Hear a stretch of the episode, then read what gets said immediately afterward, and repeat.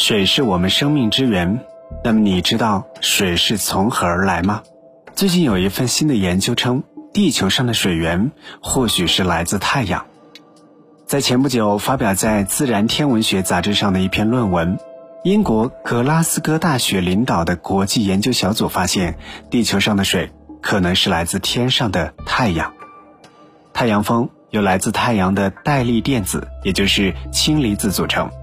自太阳系早期撞击地球的小行星所携带的尘埃颗粒表面产生了水。澳大利亚科廷大学空间科学技术中心主任菲尔布兰德表示，与太阳系中的其他研制行星相比，地球上的水资源非常丰富，海洋覆盖了地球上大约百分之七十的表面积。长期以来，科学家一直对水的确切来源感到困惑。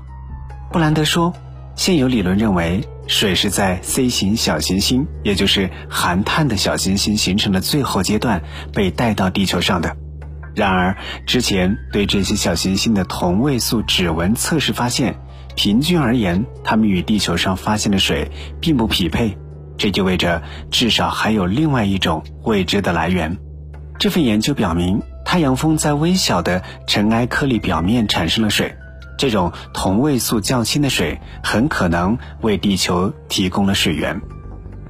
S 型小行星是以硅为主要成分的小行星，是继 C 型小行星之后的第二大的星群。通过对 S 型近地小行星丝穿的微小碎片进行逐个原子分析，研究人员得出了这一新的太阳风理论。碎片样本由日本隼鸟号小行星探测器收集。在二零一零年带回地球，位于澳大利亚科廷大学的世界级原子探针断层扫描系统，让研究人员能够非常详细的观察四川小行星表面的纳米级尘埃颗粒。他们发现，这些颗粒含有足够的水，如果将它按比例放大，大约等于每立方米岩石含二十升水。格拉斯哥大学卢克戴利博士表示。这些研究不仅让科学家对地球水资源的来源有了了解，还有助于未来的太空任务。宇航员如何在不携带补给的情况下获得足够的水，是未来太空探索的障碍之一。戴利说：“研究表明，四川小行星上产生的水太空风化过程，很可能也发生在其他没有空气的行星上。这意味着宇航员。”或许可以直接从行星表面的尘埃当中制取新鲜的水源，比如在月球之上。那么，地球上的水到底来自哪里？这是一个重要的科学问题。在地球演化过程当中，水起到了关键作用。科研人员提出过很多的假说，比如水是彗星或小行星撞击出来的，或者是地球凭借着自己的本事生出来的。